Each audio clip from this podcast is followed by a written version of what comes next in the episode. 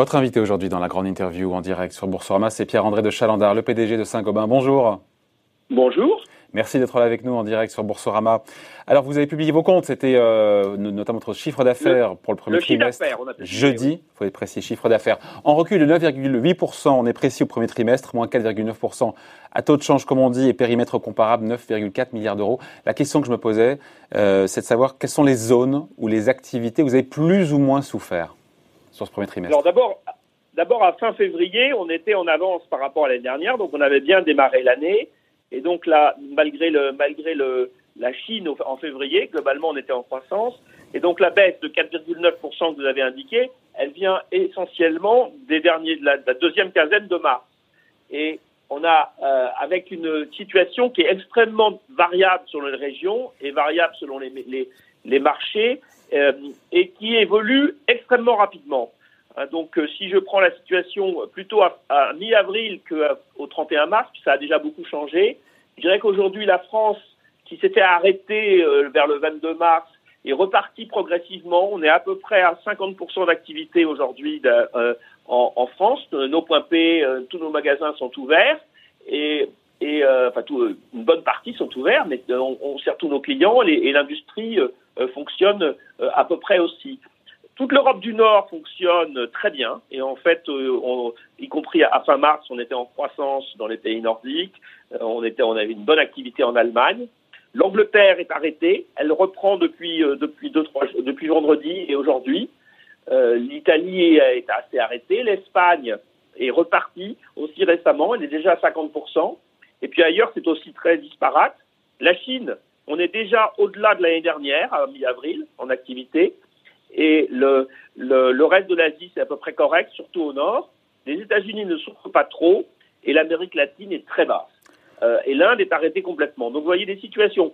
Tout ça, ce que je vous décris, c'est les marchés de la construction qui sont très variables d'un pays à l'autre. Alors notre marché, euh, le marché de l'automobile, qui est une, on a nos, ventes de verre pour automobile, c'est une partie beaucoup plus faible du groupe, 8% du groupe. Là, on a tout est arrêté dans le monde, à l'exception de la Chine. Donc une situation, et la situation est très mouvante, parce que je vous aurais parlé il y a 15 jours, je vous aurais dit la France plutôt à, à 25-30%, et je vous aurais dit l'Angleterre complètement arrêtée. La bonne nouvelle de la semaine dernière, c'est que l'Angleterre est en train de redémarrer. Donc au ça change très très vite. Donc ça change vite, mais c'est, j'ai envie de dire, vous êtes dans une meilleure perspective ou optique aujourd'hui qu'il y a 15 jours, et en même temps vous avez annoncé que le deuxième trimestre euh, serait dans le rouge, avec une baisse qui sera, c'est difficile de, s'exprimer, mais plus ou moins prononcée que les moins 5% du premier trimestre en termes de chiffre d'affaires. Ah non, la, baisse, d'activité au, deuxième trimestre sera plus forte que, moins 5%, puisque nous avons, euh, euh, nous, avons nous avons toute une série de, de pays qui sont, qui sont à l'arrêt et d'autres qui sont à mi-activité. Donc, si vous voulez, sur le premier trimestre, on a eu l'impact de 15 jours sur 3 mois. Donc, le, mais le deuxième trimestre sera un point bas, hein, et je pense que le, le point bas, en fait, c'est le mois d'avril et que ça repart. Là, on est plutôt dans une phase où ça redémarre progressivement avec des rythmes très différents selon les pays. Ça redémarre progressivement en même temps. Euh, en Chine, c'est intéressant d'être présent en Chine. C'est la Chine, c'est quand même le, le, pays qui était le premier à sortir de, de son confinement. Euh, je sais pas, je, je, vous ai lu, mais vous avez dit que ça redémarrait fort en Chine. Alors en Chine, si vous voulez. Là, vous le disiez tout à l'heure hein, directement aussi. Hein. Oui, l'activité automobile en Chine, on n'est pas encore tout à fait au niveau de l'année dernière, mais on y sera entre mai et juin. Et par contre, l'activité de la construction, là, à l'heure où je vous parle, on est déjà en rythme d'activité au-delà de l'année dernière. Donc oui, la, la, Chine, a une reprise euh, sur le plan domestique assez, assez sensible. Au vu de la Chine, on pourrait être très optimiste sur le deuxième semestre. Simplement, moi, je reste prudent parce qu'il y a beaucoup de, il y a beaucoup, si vous voulez, d'inconnus. Donc, on ne sait pas très très bien euh, ce que sera le, le, la reprise. Mais on s'attend clairement à ce que euh, les, choses aillent mieux euh, qu'au mois d'avril dans les mois qui viennent. Certes, mais il y a ce gros débat pour savoir si la reprise en Europe, aux États-Unis, ressemblera plus, vous savez, à une lettre. On parle des lettres, le U, oui. où c'est plutôt mou, le V où ça repart. A priori, le V, c'est peu probable. En même temps, ce que vous nous dites sur, sur la Chine, c'est que bah. c'est de bon augure, ce qu'on voit, ce qui, bah, manifestement, ce qui se passe en Chine Alors, pour le déconfinement en Europe, non? Les lettres, moi, je ne sais pas, il en faudrait beaucoup d'autres, si vous voulez, parce qu'en Chine, c'est un V. Si je prends euh, l'Allemagne et les pays nordiques, on n'est pas descendu. Hein. Et la France, euh, euh, c'est plutôt un, un c'est un, si c'est un V, c'est un V, mais qui est très, euh, oui, c'est plutôt un U pour l'instant. Voilà. mais on a, on a commencé à reprendre, on est déjà dans la jambe euh, qui remonte, hein, puisque vous dites, on est, à, on est à peu près à moitié. Mais ce qui se passe en Chine, en tout cas, est, une bonne surprise et peut-être de bon augure. Encore une fois, c'est, je dis pas que je cherche du positif partout, hein, mais. Euh... Je reste prudent, c'est pour ça que vous avez vu, on n'a pas voulu faire de pronostic sur l'ensemble de l'année. Mais effectivement, ce qui se passe en Chine pour nous, et, je refaisais le, point encore ce matin, si vous voulez, puisque on est en train de préparer les mesures de déconfinement.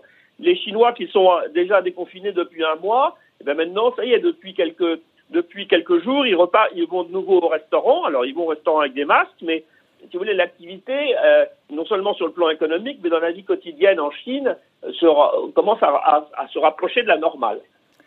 Alors, ce qui a surpris les marchés, Pierre-André de Chalandard, euh, c'est le fait que vous, avez décidé de ne pas verser de dividendes cette année au titre de l'année de l'exercice 2019. mais vous aviez la liquidité pour le maintenir. Pourquoi ce choix? Oui, on avait la liquidité pour le maintenir. Mais si vous voulez, encore une fois, c'est une décision très euh. C'est une décision de prudence qu'a pris le conseil d'administration, sachant qu'il y a des, des inconnues très fortes sur le reste de l'année. Si vous voulez, euh, on ne peut pas se payer plusieurs mois comme le mois d'avril.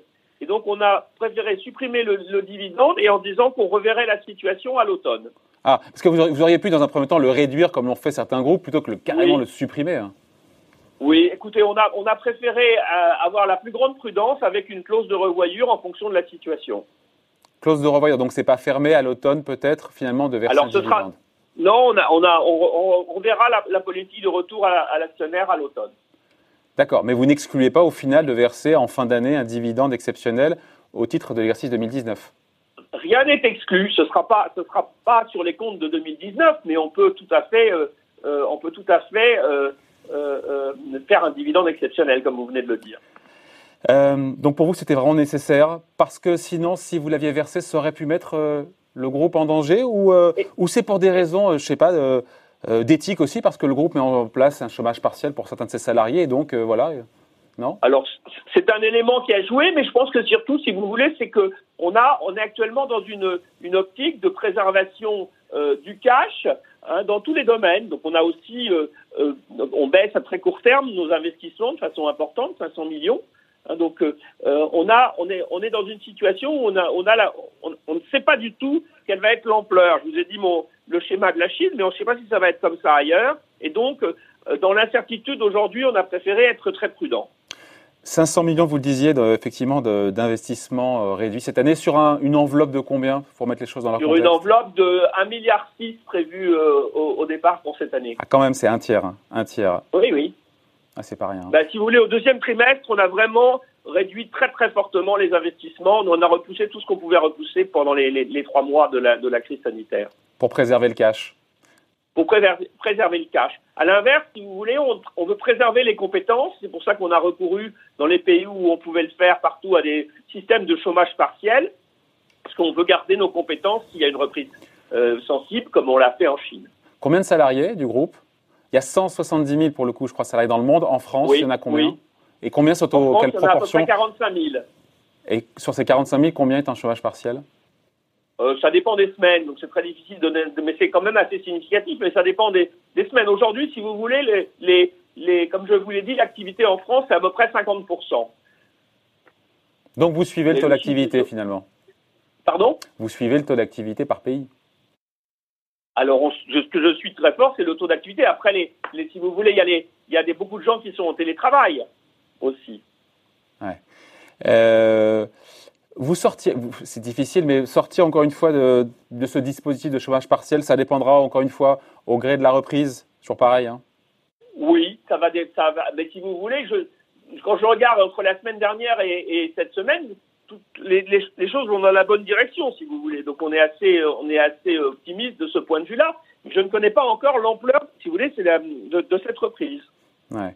Vous avez décidé, dans le même temps, euh, Pierre-André Chalandard, de réduire de 25% votre rémunération euh, tant que les salariés du groupe, justement, sont en, sont en chômage partiel. Ça a été une évidence tout de suite, encore une fois, de, de, faire ce geste de solidarité ou voilà, l'injonction du gouvernement vous y a un petit peu aidé? oui. Non, je, je, enfin, si vous avez, je crois que j'étais les premiers à le, faire et à le dire. Euh, euh, et, et, après, effectivement, comme la FEP a donné des instructions, euh, enfin des instructions, des recommandations qui était en ligne avec ce que, un peu plus que ce que j'avais fait, ben, je me suis aligné sur la position de la Fed dans un deuxième temps. Pour moi, c'était, c'était, je l'ai fait pour des raisons internes de solidarité. Ouais. Pardon, je reviens à la Chine parce que je repense à ce chiffre que j'avais lu. vous tournez à 80%, c'est ça, de production? Non, Aujourd'hui, si vous voulez, sur l'activité construction, on est au-delà, on est, on est à plus que 100 depuis quelques jours. En Chine Oui. Par contre, l'automobile, on n'est pas tout à fait encore revenu, mais on y sera, dans, on y sera d'ici trois semaines, euh, entre trois et six semaines. Mais quand même, ça doit quand même vous rendre confiant. Vous êtes prudent, vous avez raison, il faut l'être. Oui, il y a de quoi être confiant ça me rend à la fois confiant, mais à la fois je suis très prudent parce que si vous voulez, une semaine de confinement, ça coûte extrêmement cher. Ça coûte combien en groupe une semaine de confinement? Et Je sais pas parce que je n'ai pas calculé au, niveau de l'ensemble du groupe, parce qu'on n'a pas, euh, on n'a pas la même situation dans tous les pays. Mais, mais euh, si vous voulez, ça, le chiffre d'affaires, c'est quand même très très important. Hein. évidemment, évidemment. Euh, j'ai lu aussi que vous aviez levé de la, de, sur les, des liquidités sur le marché obligataire. Alors j'ai vu, c'est 2 ou 4 milliards vous avez levé Non, on a, on a fait, comme on fait régulièrement, mais on a, on a, on a, on a fait euh, euh, une émission obligataire, deux émissions obligataires pour un milliard et demi. Et puis dans le même temps, on a augmenté nos lignes de crédit. Euh, on avait 4 milliards de lignes de crédit qui ne sont pas tirées et on a augmenté de deux, dont un qui a été tiré.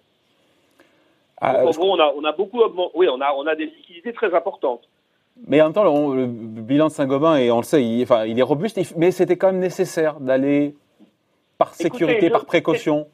C'est une mesure de, de, grande, de, grande, de grande précaution et de grande prudence. Et je pense qu'on est dans une situation, si vous voulez, qui est tellement évolutive et qui est tellement variable qu'aujourd'hui, je pense que c'était, la sagesse. Et puis c'est vrai que vous étiez en tout déjà. Cas, ça a été la décision du conseil d'administration. Et puis vous avez connu là déjà la tempête de euh, la crise financière de 2008-2009 quand les marchés sont fermés et que courir après la liquidité euh, était devenu un. C'est pour ça qu'on a, on a honnêtement instruit par l'expérience, c'est pour ça qu'on a, on a réagi extrêmement vite pour accroître notre matelas de liquidité encore. Un petit mot juste. Euh, Veolia compte, dans le cadre du, déconfinement, euh, carrément tester tous ses salariés en France soit quasiment 50 000, 50 collaborateurs, avec tests PCR, mais aussi, pour le coup, sérologique. Qu'est-ce qui est prévu? Est-ce qu'il y a une campagne de, de, dépistage à, encore une fois, grande échelle qui est prévue chez Saint-Gobain? Pour l'instant, on fait des pilotes et on n'a pas encore pris de décision. On attend de voir comment se passent ces pilotes. Mais on, on, se, on aura la capacité, si nécessaire, de tester tous les. Et, euh, puisqu'on a, on a, on a commandé et on a reçu des tests hein, sérologiques. Euh, donc on, on, a les tests, on n'a on a, on pas encore euh, défini notre doctrine. Et vous arrêterez quand votre position là-dessus Vous l'arrêterez quand cette position Assez vite, d'ici une dizaine de jours. Ah oui, oui. Pas plus. Hein. Et sur la L'idée, encore une fois, là encore, c'est connexe. On attend aussi, si vous voulez, les, positions des différents gouvernements sont aussi un élément important sur ces sujets-là, et c'est très différent d'un gouvernement à l'autre, mais on sera en capacité de, faire de proposer à nos salariés euh, euh, des, tests aussi en interne. Oui, parce que ma question indirectement, Pierre-André Chalandard, c'est comment euh, les rassurer, vos salariés, euh, sur le pourcentage qui reviendront au siège euh, dès les premiers jours du déconfinement le 11 mai. Sur, j'ai vu que Veolia, pardon, on les prend en exemple, mais il y aura carrément des, des prises de température systématiques avant l'accès des salariés au bâtiment. Alors nous, on est en train de définir, et c'est pas fait, on devrait faire ça d'ici la fin de la semaine, notre dispositif pour les, pour les sièges, hein, sachant que, comme je vous dis, toutes nos, nos usines fonctionnent avec des gestes barrières avec des mesures de. Et pour les sièges, si vous voulez, moi ce qui me rend relativement euh, serein sur les sièges, c'est que aujourd'hui euh, les, sièges travaillent tous en télétravail, et donc on va pouvoir avoir une assez grande flexibilité. On va certainement pas faire revenir tout le monde en même temps. Donc on va pouvoir avoir une flexibilité. Je pense que le télétravail va rester une composante significative pendant un moment. D'ailleurs, on, va peut-être même de façon euh, durable. Mais c'est intéressant, ça. C'est intéressant. Quels enseignements justement vous tirez du télétravail? Est-ce que c'est un levier de productivité? Est-ce que c'est par défaut? Ou est-ce que justement ça pourrait se généraliser? C'est ce que vous, vous, nous dites en creux là. Hein. ah, écoute, écoutez, moi je, je, trouve que ça fonctionne très très bien. Donc, euh, ça, à mon avis, ça peut devenir à terme une composante significative. Moi, je, je, si vous voulez, j'avais beaucoup de gens autour de moi qui le, qui le faisaient, ça fonctionnait plutôt bien. Il y avait un certain nombre de, de réticences euh, d'un certain nombre, mais je crois que ces, ces réticences, elles ont été largement levées. Euh, alors le, télétravail ne remplace pas tout, on a besoin de, de contacts euh, physiques, hein, mais, mais je pense qu'il y a beaucoup de choses qu'on s'aperçoit, auxquelles on est plutôt plus productif sur un certain nombre de choses. En tout cas, c'est ce qui me revient de mes collaborateurs en télétravail. Moi, je suis en télétravail aujourd'hui pour les Ah, vous pilotez, vous pilotez Saint-Gobain depuis chez vous? Je, pilote Saint-Gobain depuis chez moi. Euh, euh, au téléphone ou en vidéoconférence 14 euh, heures par jour, oui. C'était presque plus fatigant que quand on était au, bureau, mais c'est assez, ça, fonctionne assez bien. On a par exemple tous les deux trois jours, on a une, on a un comité exécutif euh, où on fait le tour du monde pour échanger sur ce qui se passe dans les différents pays. Et ça, ça nous a permis, si vous voulez, comme les, pays sont à un stade d'avancement, ça nous permet d'ajuster nos mesures, de, de bénéficier des expériences des uns et des autres. Donc on est vraiment en, temps réel sur, sur, à l'échelle de la planète aujourd'hui euh, en télétravail. Bon, et euh, je repense à la. Parce que j'avais en tête les, salariés qui sont au siège, mais sur la sécurité, encore une fois, des salariés qui sont sur le terrain. Euh, oui. Qu'est-ce qui est mis en place aujourd'hui? Qu'est-ce qui pourrait changer demain? Alors, d'abord, on a, on a mis en place tous les gestes barrières qui ont été recommandés par les autorités sanitaires. Moi, j'ai fait un certain nombre de visites sur le terrain j'ai été frappé de voir à quel point c'était très bien appliqué. Alors je ne vous dis pas que c'est parfait à 100%, mais globalement c'est très bien appliqué. Et c'est facilité par, si vous voulez, la culture de sécurité. Dans le, dans le monde industriel, on a l'habitude de travailler sur la sécurité. Et donc il y a une grande discipline euh, qui existe. Et donc, euh, alors, ça, donc ça s'est bien passé. Et ça s'est d'autant mieux passé que, comme vous le savez, chez Saint-Gobain, on a une forte tradition de dialogue social. Et donc, on a communiqué et mis en place toutes ces mesures qui sont adaptées site par site dans le détail avec les, IRP et, ça s'est très bien passé. Les institutions représentatives du personnel, les IRP. Oui. Euh, je disais aussi, chez NJ, le port du masque obligatoire à partir du 11 mai, est-ce que ce soit sur le, au siège ou sur le terrain Quelle est votre politique là-dessus? Écoutez, à, ce stade, pareil, c'est pas encore euh, défini. Le, plus important, c'est les mesures de distanciation, mais il y a un certain nombre de, de, salariés dans les usines qui veulent avoir des masques, et donc ceux qui veulent, on leur a donné. On n'a pas encore pris à aujourd'hui euh, de, euh, sur la suite. On va commencer par écouter le Premier ministre là-dessus. Exactement. Euh, question plus personnelle, hein, Pierre-André de Chalandard, dans cette tempête qui n'est pas la première à laquelle vous faites face, quels ont été vos doutes en tant que PDG J'ai envie de dire vos priorités, mais on les a plus ou moins comprises. Évidemment, la sécurité des salariés, l'obsession du cash, ce qui est normal, de la survie, de la pérennité. Quels ont été vos doutes? Si vous en Préparer le long terme, préparer le moyen terme. Moi, si vous voulez, il y a deux choses qui me frappent. La première, c'est que euh, on avait adopté une organisation euh, très géographique euh, depuis un an et demi qui nous facilite beaucoup la tâche. Moi, je crois qu'il va y avoir un retour important des États. Alors, ça peut être bien, ça peut être plus discutable sur d'autres sujets, mais c'est quelque chose auquel il faut être préparé. Le local va devenir très très important. Et puis j'ai eu un doute, j'ai signé un certain nombre d'appels récemment. Moi, je crois que la reprise doit être encore plus marquée par euh, la, la, transition écologique, l'environnement et la lutte contre le changement climatique. Et là, je sens qu'il peut y avoir des forces euh, euh, dans l'autre sens, et donc j'ai, des doutes, mais je, j'espère, je milite activement pour que la, la reprise soit verte. Bon, reprise en tout cas, si on vous écoute pour l'instant, dans chaque pays, effectivement, personne n'est aligné, mais c'est euh, encourageant, si on devait résumer un peu ce qu'on s'est dit, on va se quitter là-dessus, c'est que c'est encourageant sur la Chine, qui redémarre plus fort que ce que vous imaginiez. Oui. Et sur l'Europe, euh, voilà, chacun est à son rythme. Chacun est à son rythme, chacun a, eu des priorités différentes. Et globalement, si vous voulez, je pense qu'on a, on a dépassé le, on a dépassé au jour où je vous parle, on a dépassé clairement le point bas. Bon. C'est ce qu'on ce qu'on nous souhaite tous. Merci en tout cas d'avoir été avec nous, hein. Pierre-André Chalandard, le PDG de Saint-Gobain, invité de la grande interview en direct sur Boursorama. Merci, au revoir. Merci à vous. Bye.